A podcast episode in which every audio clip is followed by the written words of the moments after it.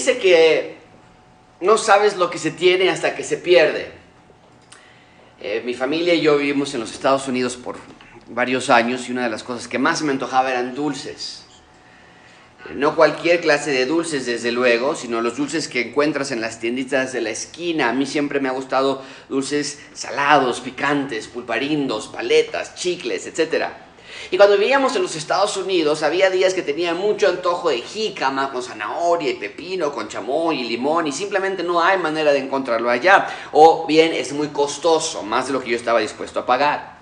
Y regresar a México y tener acceso a esos antojitos y a toda la gama de comida mexicana definitivamente me ha ayudado muchísimo a valorar lo que tengo. Y no nada más eran las, cuestiones de comida, sino todo en general, es algo que se extraña. La gente, ir a las plazas, poder estar en Coyoacán con un café o con un chocolate caliente o con churros o visitar Puebla o Querétaro o San Miguel de Allende, es algo que se extrañaba profundamente, no sabía lo que tenía hasta que lo perdí. Pero hay cosas mucho más importantes que las que acabo de mencionar. Hay cosas en la vida que son mucho más valiosas y por las cuales debemos estar agradecidos diariamente. Definitivamente la salud es algo que apreciamos en este tiempo de pandemia. La vida, nuestros hijos, eh, la naturaleza, nuestro matrimonio, son cosas que a veces no apreciamos como deberíamos. Pero nada de eso se compara con lo que vamos a estudiar esta mañana, porque hoy vamos a ver un texto que nos va a recordar qué es realmente lo más importante en esta vida. El texto que tenemos frente a nosotros, vamos a ver que Jesús mismo va a explicarnos qué debe ser nuestra prioridad en la vida. Él mismo nos va a dejar claro que aunque hay cosas de muchísima importancia en la vida, hay algo que las supera a todas ellas. Eh, nada más como manera de contexto, estamos todavía en la última semana de Jesús antes de ser crucificado. Recuerden, hoy es miércoles, Jesús llegó a Betania el sábado, el domingo recibió a personas en Betania y en la casa de, de Marta y María y Lázaro. El lunes fue recibido en esa entrada triunfal, decenas y centenas de personas estaban allí.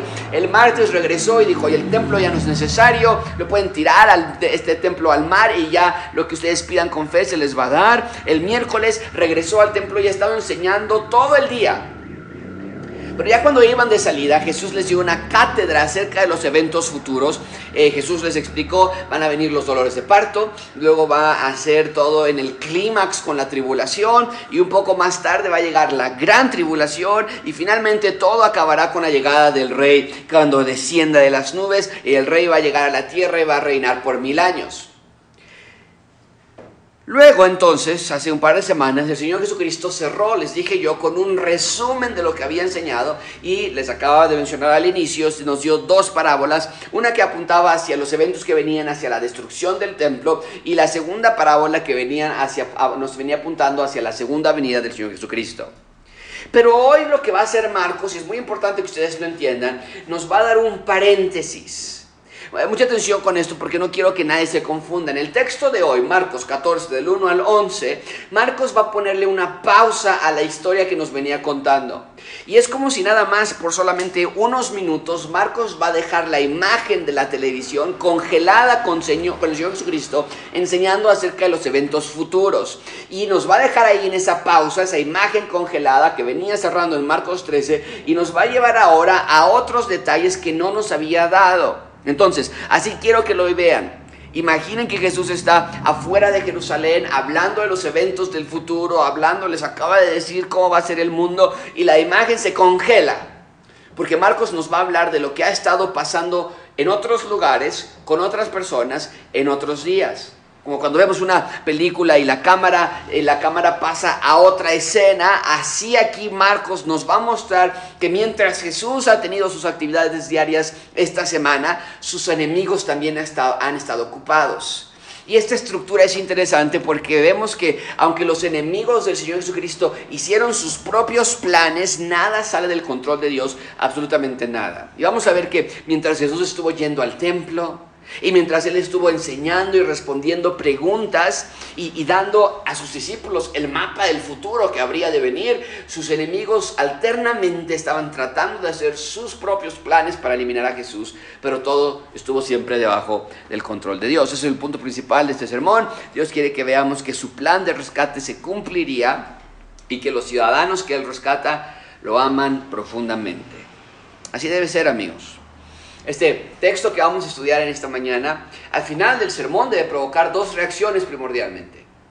Confiar genuinamente en la soberanía de Dios, en el control de Dios, porque vamos a ver que a pesar de que sus enemigos ya tenían su propio plan en contra del rey, nada de sus planes humanos movió el plan soberano de Dios.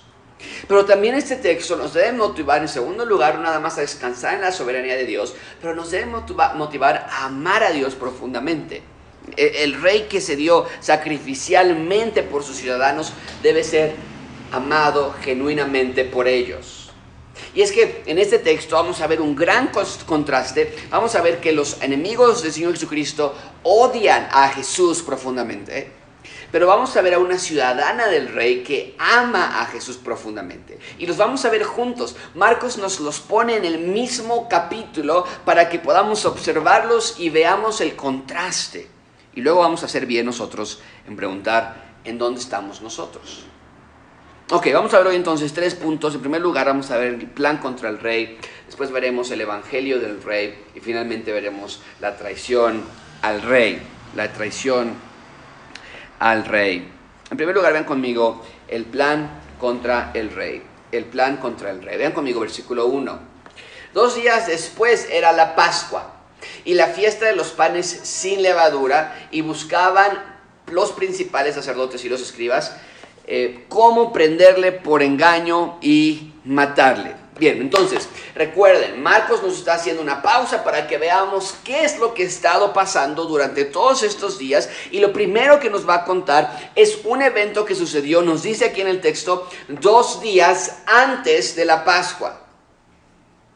Es un evento que sucedió dos días antes de la Pascua. La Pascua sería el viernes por la tarde o jueves, no estamos seguros, ahorita les voy a explicar por qué. Pero, ¿qué significa la Pascua antes de continuar? Este evento, nos dice aquí el versículo 1, que este evento sucedió dos días después iba a ser la Pascua. Entonces estamos dos días antes de la Pascua. ¿Qué es la Pascua? Lo pongo de esta manera, la Pascua era la celebración donde se recordaba el rescate de Egipto. Nada más quiero que veas eso, porque hablamos mucho de la Pascua y tal vez tú no sepas qué significa la Pascua.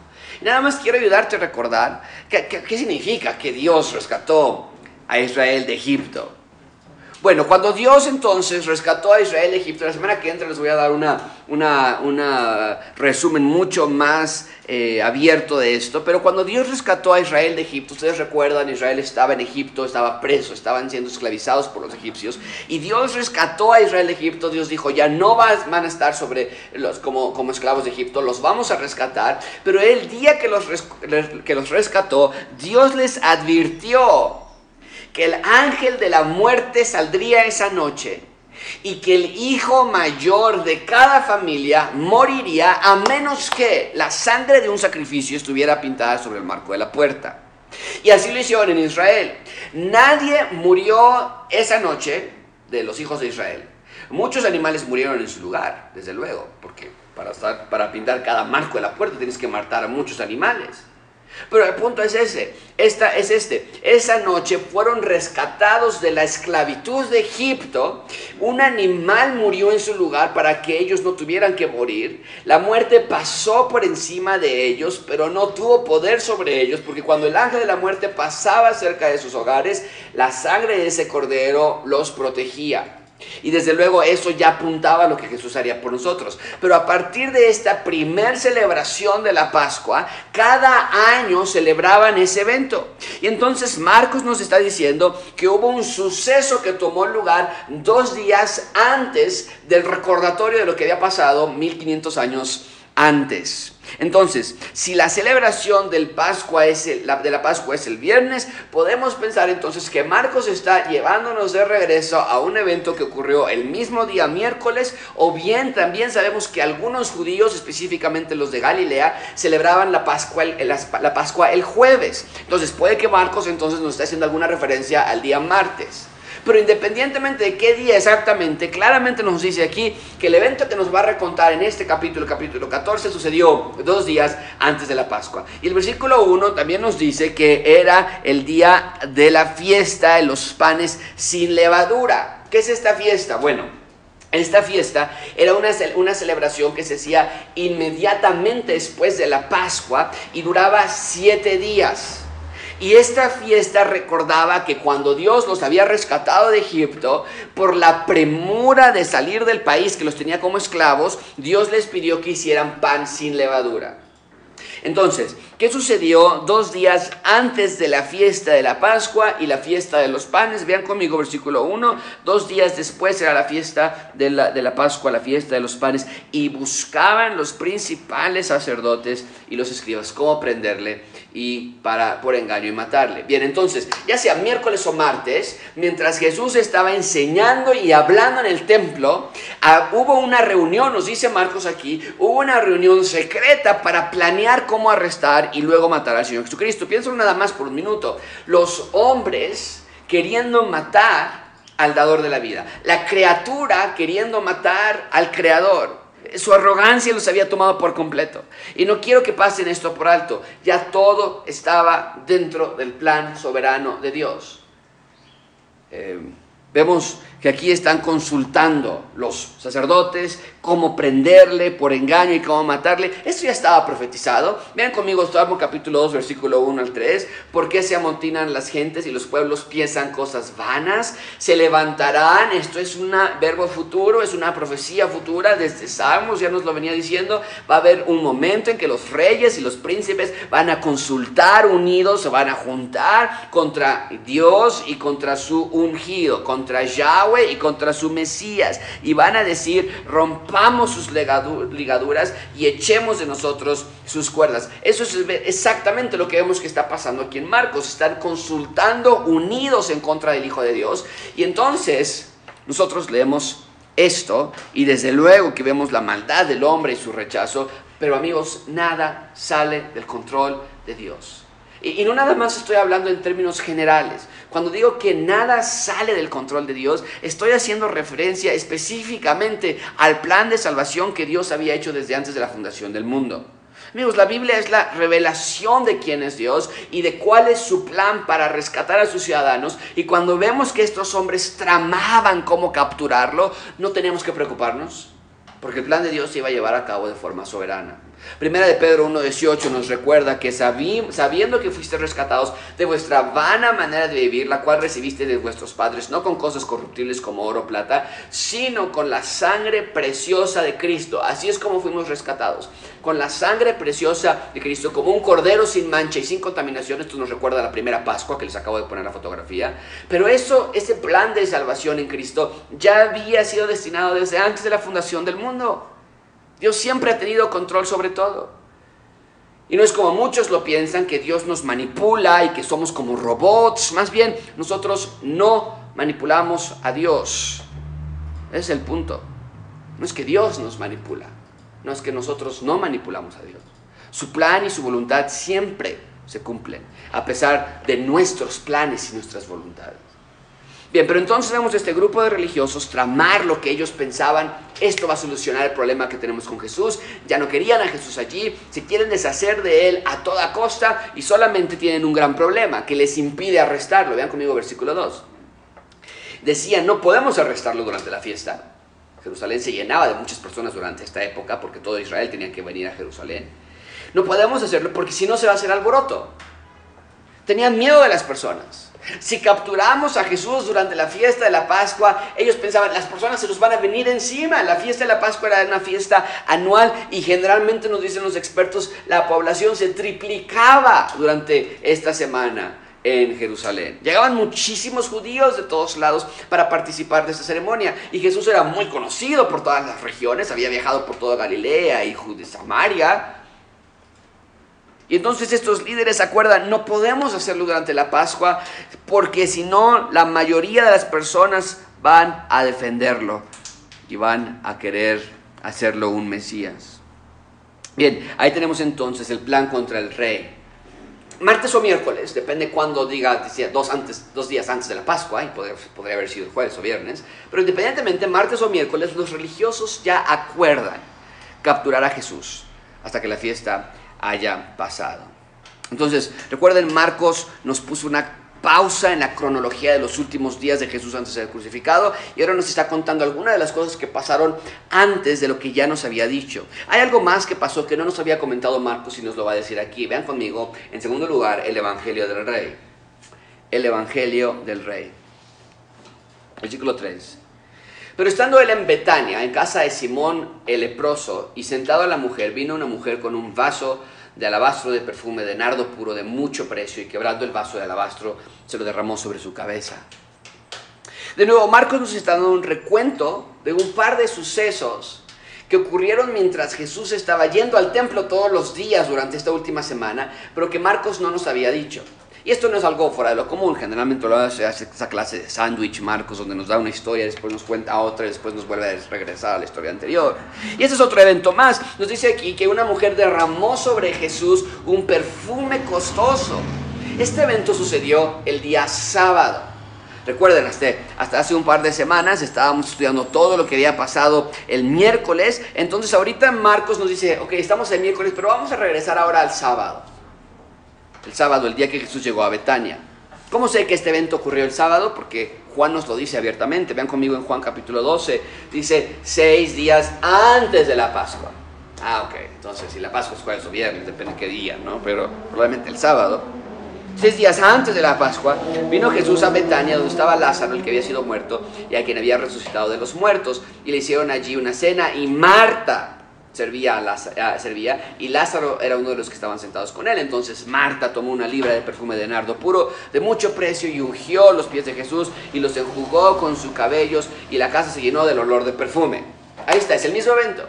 Entonces, seis días antes, Marcos no nos dice, pero Juan sí nos lo dice, seis días antes de la Pascua, entonces el sábado ocurrió este evento. Y, y no se preocupen, la siguiente semana cuando regresemos otra vez, Marcos le va a quitar esa pausa y vamos a continuar exactamente donde nos dejó la semana pasada. Pero por ahora nos está poniendo al corriente, nos dice el versículo 3, que estando en Betania, entonces en la casa de Simón, el leproso, sentado en la mesa, vino una mujer con un vaso de alabastro de perfume de nardo puro y quebrando el vaso de alabastro se lo derramó sobre su cabeza. Eso es profundamente hermoso.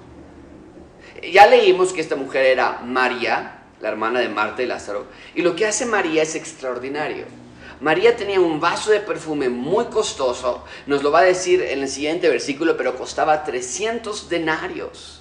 Y, este, 300 denarios equivalía a sueldo anual de un trabajador, todo un año de trabajo. Y era común tener esta clase de perfumes porque no tenían todos los servicios sanitarios que nosotros tenemos hoy en día y en muchas ocasiones en lugar de bañarse constantemente se ponían ciertas gotas de estos perfumes y, y eran gotitas pequeñas porque era la esencia pura.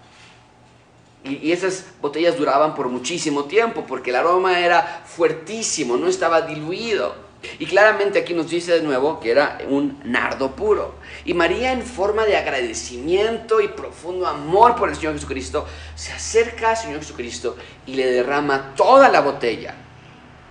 Y entonces la casa, del, la casa se llena del aroma, obviamente generalmente nada más eran unas cuantas gotas, pero aquí se vació todo el contenido sobre el Señor Jesucristo. Amigos, esta mujer sabía quién era Jesús. Vio a su hermano salir de la tumba cuando Jesús lo revivió. Esta mujer vio a Jesucristo sanar enfermos y sacar a demonios y predicar a las masas. María sabía que Jesús era el Mesías. Le encantaba escucharlo y predicar y hablar. María era una verdadera ciudadana del reino de Dios y María también sabía que Jesús iba a morir. ¿Por qué? Porque María tenía un cierto conocimiento escondido que nadie más tenía, no. Jesús ya lo había anunciado por lo menos tres veces públicamente. Voy a ir a Jerusalén y van a tomar los sacerdotes y voy a sufrir y voy a morir y voy a resucitar. Y en un minuto Jesús mismo nos lo va a confirmar. Pero aunque estoy seguro que María no entendía todos los detalles aún, vemos claramente que este es un acto de gran devoción al Señor Jesucristo, es un acto de honra. Amigos, el punto es este, cuando María veía a Jesús no veía a cualquier persona, ella veía a su rey. Por eso hace este gran acto. Lava a su maestro con lo más costoso que tenía. En un sentido muy claro, María ya no le importa nada más en esta tierra. Un año completo de salario no es más importante que mi rey. El rey estaba en su casa y no iba a tratarlo como cualquier invitado. El rey estaba frente a ella y no iba a ignorarlo. El rey estaba frente a ella y no dejaría pasar la oportunidad de honrarlo. El rey estaba allí, ella no se iba a callar. María iba a anunciar con sus acciones que el rey estaba allí. Amigos, qué hermoso acto de María.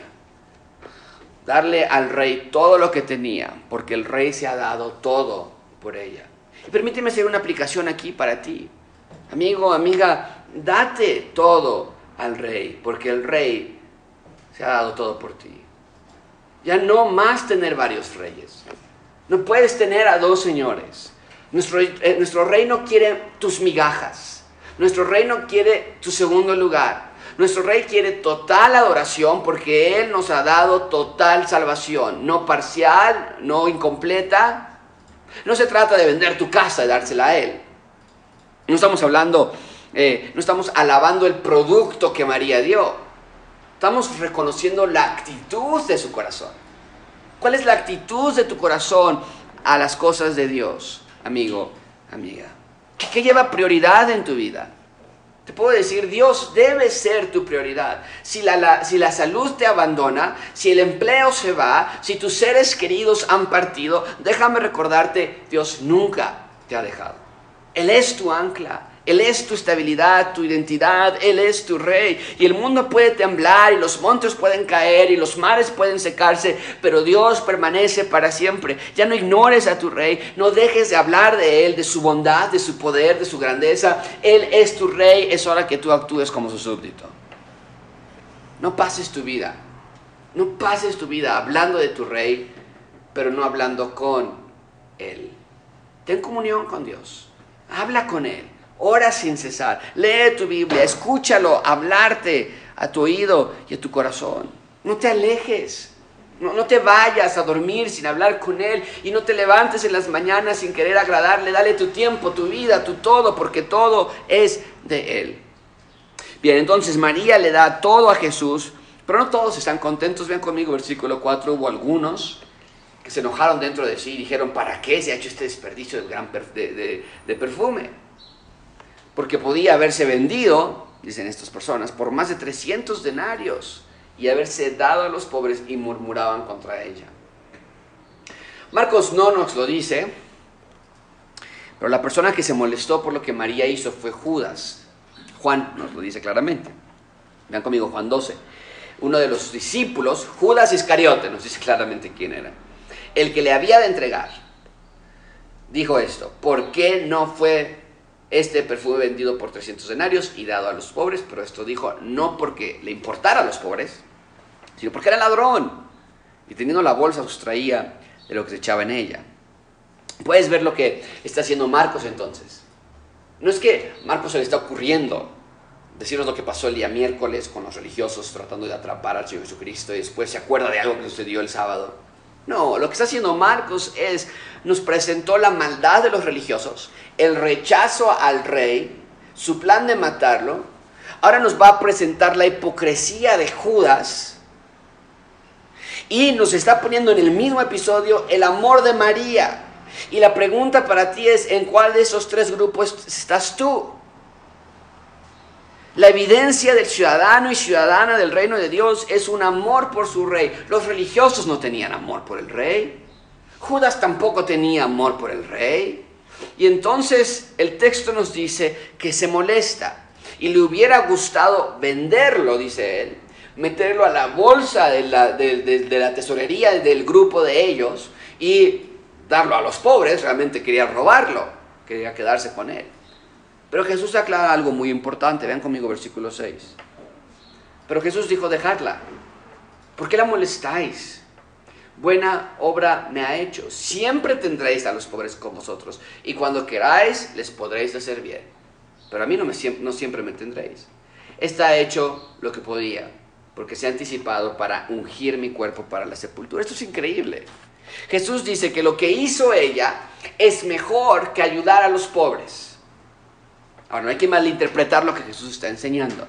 Ayudar a los pobres es algo muy importante, lo vemos en las escrituras y Jesús mismo lo dice, en cuanto me vaya yo, ustedes pueden continuar ayudando a los pobres. Siempre van a estar con ustedes, gente con menores recursos.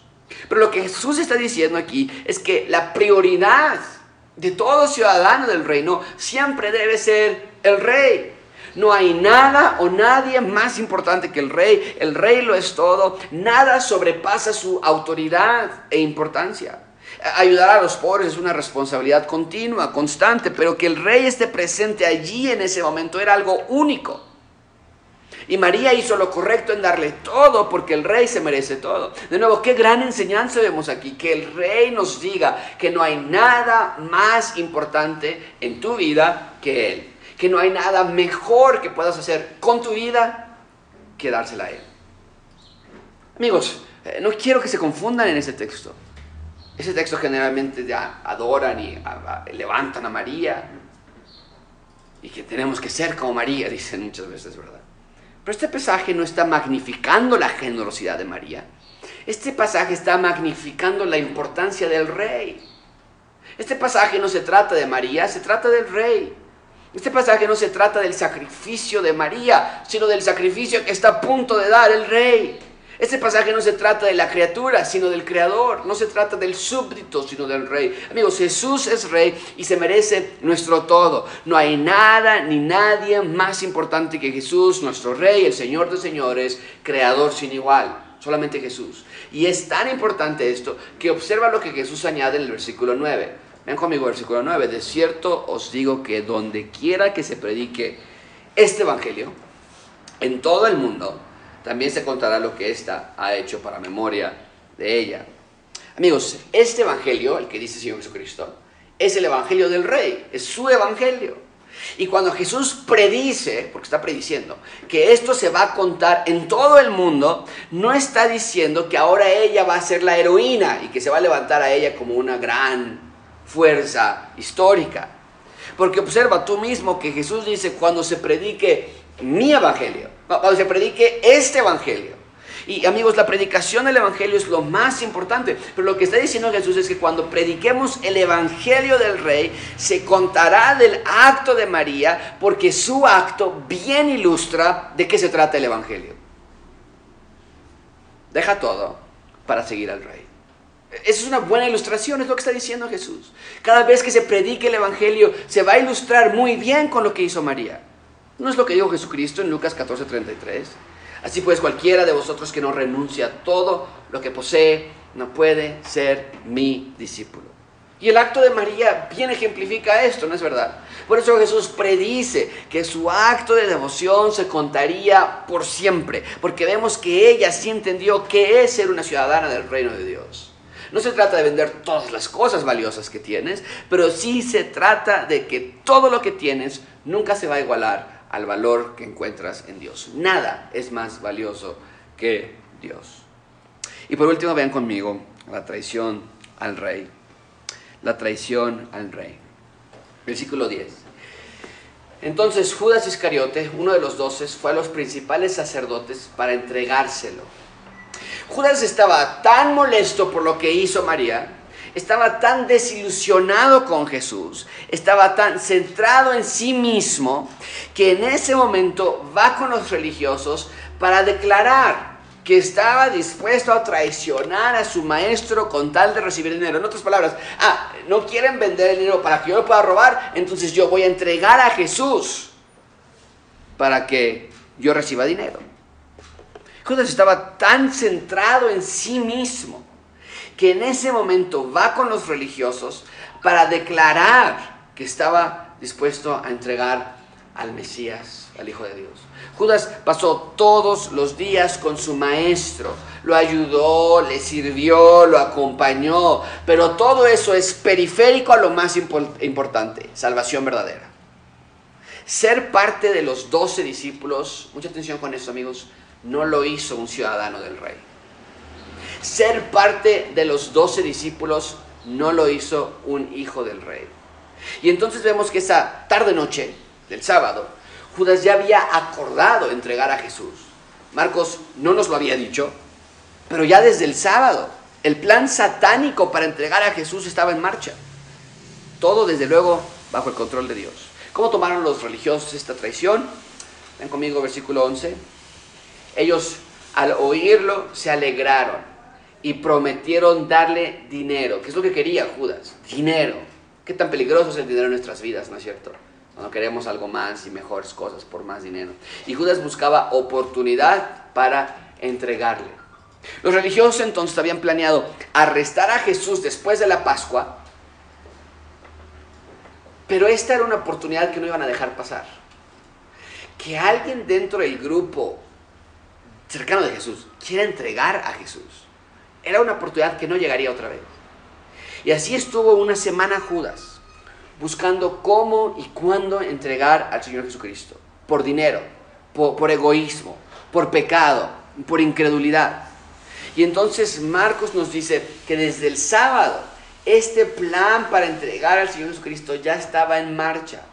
Y ahora sí, en el versículo 12 nos lleva de nuevo a donde nos dejó con la imagen congelada. Véanlo rápidamente conmigo, versículo 12 el primer día de la semana, eh, perdón, el primer día de la fiesta de los panes sin levadura, cuando sacrificaban el cordero de la Pascua, sus discípulos le dijeron, ¿dónde quieres que vayamos a preparar para que comas la Pascua?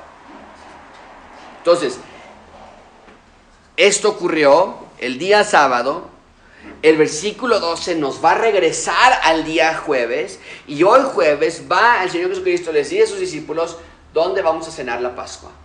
Y hoy va a ser la última cena con sus discípulos y más tarde va a ser entregado. Pero eso lo vamos a ver la próxima semana. ¿Cómo podemos concluir este sermón? Amigos, el Evangelio del Rey es aceptado por unos, mucha atención con esto, pero es rechazado por otros.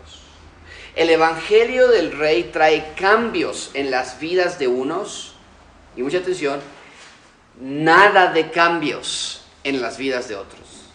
El Evangelio del Rey marca una línea en la tierra. Los que siguen al Rey y los que no le siguen. ¿En dónde estás tú?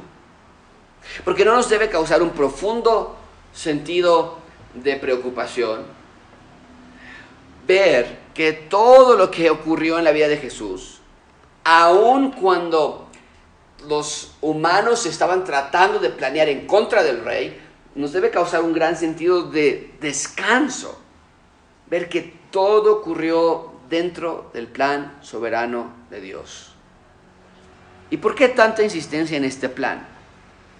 ¿Por qué a pesar de todos estos ataques de seres humanos y los seres humanos rebelándose y los religiosos tratando de matarlo, por qué insistir tanto en ese plan? La respuesta es para salvarnos. Amigos, esto era un plan redentor, un plan de salvación. Y al ver su plan soberano de salvación, no nos debe más quedar que quedar que amar a nuestro Dios. Así que reconozcan, reconoce, reconoce esta mañana a qué o a quién estás amando. Y destruye a tus ídolos. Destruye a cada uno de los ídolos que se han levantado en tu vida. Pide ayuda a Dios. Que el Evangelio del Rey se vea en ustedes. Y que ustedes puedan demostrar que han dejado todo para seguir a su Rey. Vamos a.